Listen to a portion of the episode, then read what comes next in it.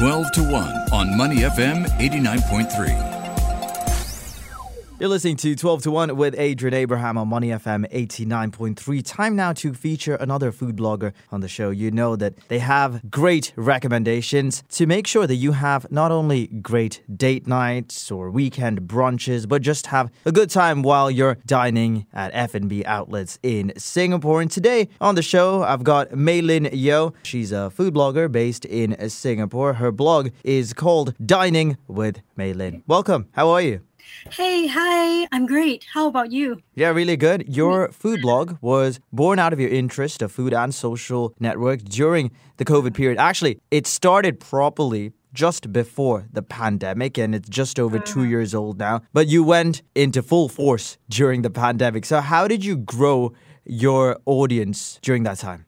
During that time, I um, I visited a lot of new restaurants and I made friends with um, the chef as well as you know um, the staff there. I got very friendly with them, and because of my love for food and I, I cook as well at home, so I could really make conversations with the chef and also the staff. And um, in terms of um, explaining them about my experience at home cooking and also um, the food that they sort of uh, displayed to me. So I grew. Then after that, they realized that I'm a food blogger. They gave me more more relevant information to put on my social media and my um, blog platform whereby you know uh, more and they also started to repost my content and uh, this uh, sort of grew my followers gradually Yeah, we have a lot of bloggers that started with their adventures with food and the F&B scene in Singapore, particularly during the pandemic. So what makes you different to a lot of food bloggers out there? Why are you unique? I've run this blog for almost two years now because I wanted to share my experience on my knowledge on food and travel with the rest of the world. I grew up in Singapore, but ever since I was a little kid,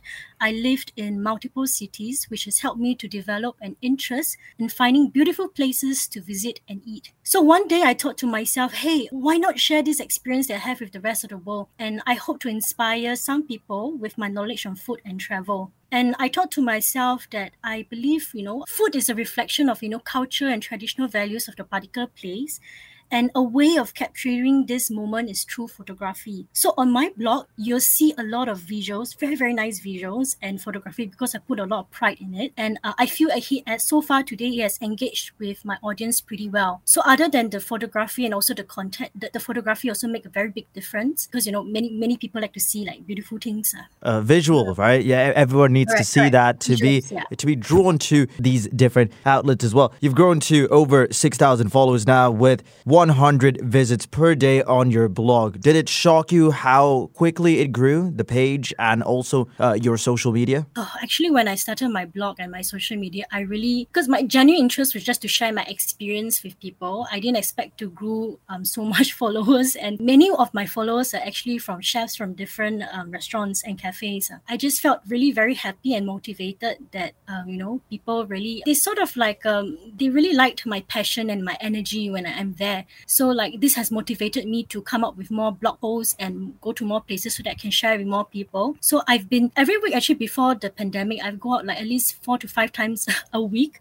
But now like I try to go out more often uh, so that I can share. And now that I'm documenting it now down on my blog, it has been a very um, kind of like a motivation for me uh, to to continue this uh, food journey with people. You have a full time job. This is side hustle. How do you strike the balance to make sure that you're on top of your content, but also you don't slack off at work? This has been a, a question that so many people has asked me. I just got this question like this yesterday when i was dining with my friends. The thing about this um, having another interest that i have you really need to have discipline. So for me my discipline is every day. So i will set aside at least one or two hours to write about my content about my blog and really plan for my what my next food journey is. So i have actually like a calendar a diary that i jot down all the dinings that i'll be going for the month and also next month and I prepare accordingly um, to uh, the content that I will be creating, doing bit research work. So it really takes a lot of time and effort and discipline. Uh. Rather than, you know, watching Netflix at home, I take the effort to actually go and Google and, you know,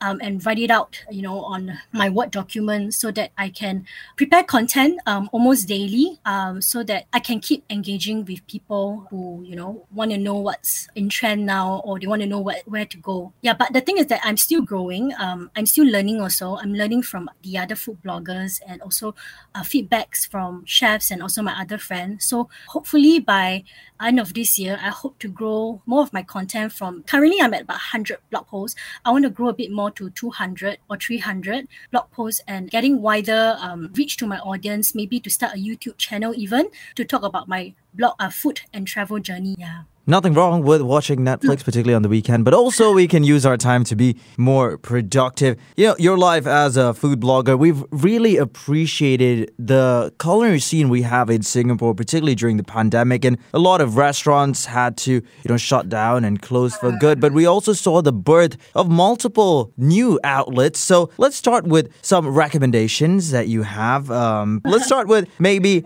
a casual date night spot. So, um, my friend and I, we went to this place called California Republic. It's the sister restaurant of Neon Pigeon, um, located on Amoy Street. Beautiful thing about this is that it's themed in the 1960s, retro chic that serves um, Southern Californian and Italian spread. So it's quite interesting mix. So when you first walk in um, this uh, restaurant, the interior design is stunning is beautifully decorated with you know wooden surf wagons and is set in a very cozy living room with retro cushions and lamps that somehow reminds you of um, walking into a mid-century modern pop culture scene. Um, it costs around both of us is about hundred dollars or less per person. I highly recommend this as uh, as one of the few uh, retro chic restaurants to check out this season. Drinks ambiance is perfect for date nights for groups. Restaurant have pretty good wine list and cocktail list. Uh, I tried like almost all the cocktail lists on the menu. Uh, and the wine is pretty good, mainly from California. Let's move on to maybe one more. Quite a, a list to get through. So give me one more. Chachinda has been there for some time, um, about a year already, but it's still one of the newest and hippest Peruvian cuisine in town. Uh. Yeah, it serves a wide selection of Peruvian dishes, you know, and uh, uh, it's a very and it has a very special selection of tacos. And if you if you make a, a request for it, so overall, the five of us, I went as a group,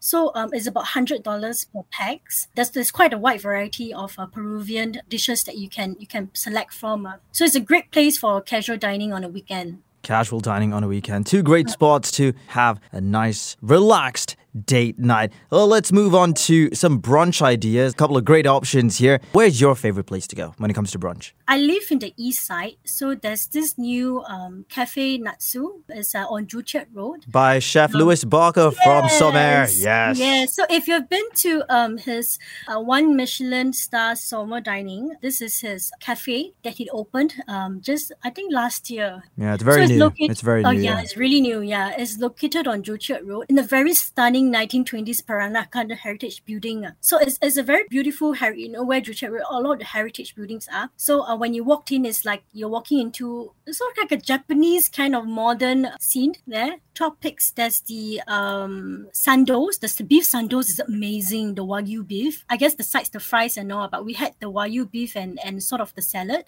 So every they have quite a number of sandos that you should select from, uh, but we only selected the the wagyu beef. But the other ones are pretty good. Like the chicken one, my friend ordered the chicken katsu um sando, which is really good. Yeah. So sandwiches there are, are very uh, popular. Okay, one more brunch spot that you will recommend to our listeners. There's another place. Uh, it's called Jimmy Monkey. Is we just visited it uh, last week. Park Residence. Uh, it's at Paya Lebar Quarters. So it's it's away. It's tucked at, at the back of a corner um, where there's a beautiful garden there at PLQ. So they have pretty good coffees and avocado sandwiches to go. Yeah. Date night sorted, brunch sorted. Before we let you go, let's do some fine dining picks because, I mean, sometimes special occasions, want to splash the cash, maybe an anniversary, Valentine's Day is coming up as well. So uh, give us a few recommendations here. I've gone through your list and uh, there's one I really like. Tell us more. Okay, so uh, for fine dining, right? Um, I've been into this for the local fine dining. There's this place at Mustard Seed, which is at Brighton Crescent, held by Chef Gant Minkiat, who serves his uh, personal uh, interpretation of Singapore food inspired by um, you know Japanese cuisines. Uh. So this fine dining omakase style menu is about eight courses. Um, it's about two hundred per person. The location is in this very small um, store, which is has uh, only 13 seaters, which is a bit difficult to get. If you if you speak to the other foodies, right, it's, it's quite um, tough. It's quite difficult to um, get a slot because of the limited amount of seats. Yeah, but overall, um, the menu is very comforting and very innovative. They use a lot of flavors based in Singapore and techniques that he has learned from because he's in his previous experience. He's, he start um, he was working as a chef in Candlenut, uh, which is a Peranakan uh, one Michelin star restaurant, and also Goto Motsan, which is another Japanese restaurant. Yeah, so he he marries the technique of you know Singapore flavors. He uses the local ingredients here, uh, and also marries it with Japanese kaiseki uh, cuisine, and presents a storyline to tell um, you know the diners there. Yeah, so overall, um, I, I would recommend highly recommend if you like to go to private, want to try something a bit local. And I see Labyrinth as well, which is um, similar, elevating Singaporean cuisine. If you had to pick one or the other, which one do you go for? Okay, both of my both are very good friends of, of mine. Okay, but uh, Labyrinth, um, Chef Han, he has been a very inspiring chef, a very very friendly one indeed. He has worked very hard since the beginning, and when he opened in 2014, and uh, he has um, his restaurant uh, Labyrinth is a one Michelin restaurant, and he serves um, neo Singaporean cuisines. So the beauty about his dishes is that he marries Singapore hawker flavor and also like the, the some of the local tastes of the the city flavors and his also his childhood growing up food memories and his food. So you get to see a lot of very interesting um, dishes. The chicken rice. Yes, like the chicken rice and and, And the all. steak as well, inspired by his granddad. So overall, um, Labyrinth is a pretty good place to go. Um, also on a date night, it's about two hundred dollars if you go for lunch. Uh. So I, I I highly, I also highly recommend um, this fine dining place. Uh. If you want to explore another place uh, for local sing by a local chef, Chef Han um, Labyrinth is a great place to go to. It certainly is. LG Yeah. Uh, what a Yes. man, and uh, very sustainable, of course, the restaurant as well. Been talking all about getting great recommendations when it comes to F&B picks right here in Singapore with a food blogger, Maylin Yeo. Thank you so much for your time joining me on the show. Have a great rest of the day. Thank you so much for today, Adrian. If you liked more recommendations, please do visit uh, diningwithmaylin.com or you can send me an email, uh, which is uh, on my food blog also, um, to share any comments or anything that you like to talk about, whether it's the new food trends or, you know, uh, something that, that I can, um, you know, uh, incorporate on my post. uh. Yeah, Maylin Yeo on Instagram. Uh, go check out all her posts about some delicious food and drinks and just her experiences around Singapore and also the world. Thank you so much. To listen to more great interviews, download our podcasts at moneyfm893.sg or download our audio app. That's A W E D I O. Available on Google Play or the App Store.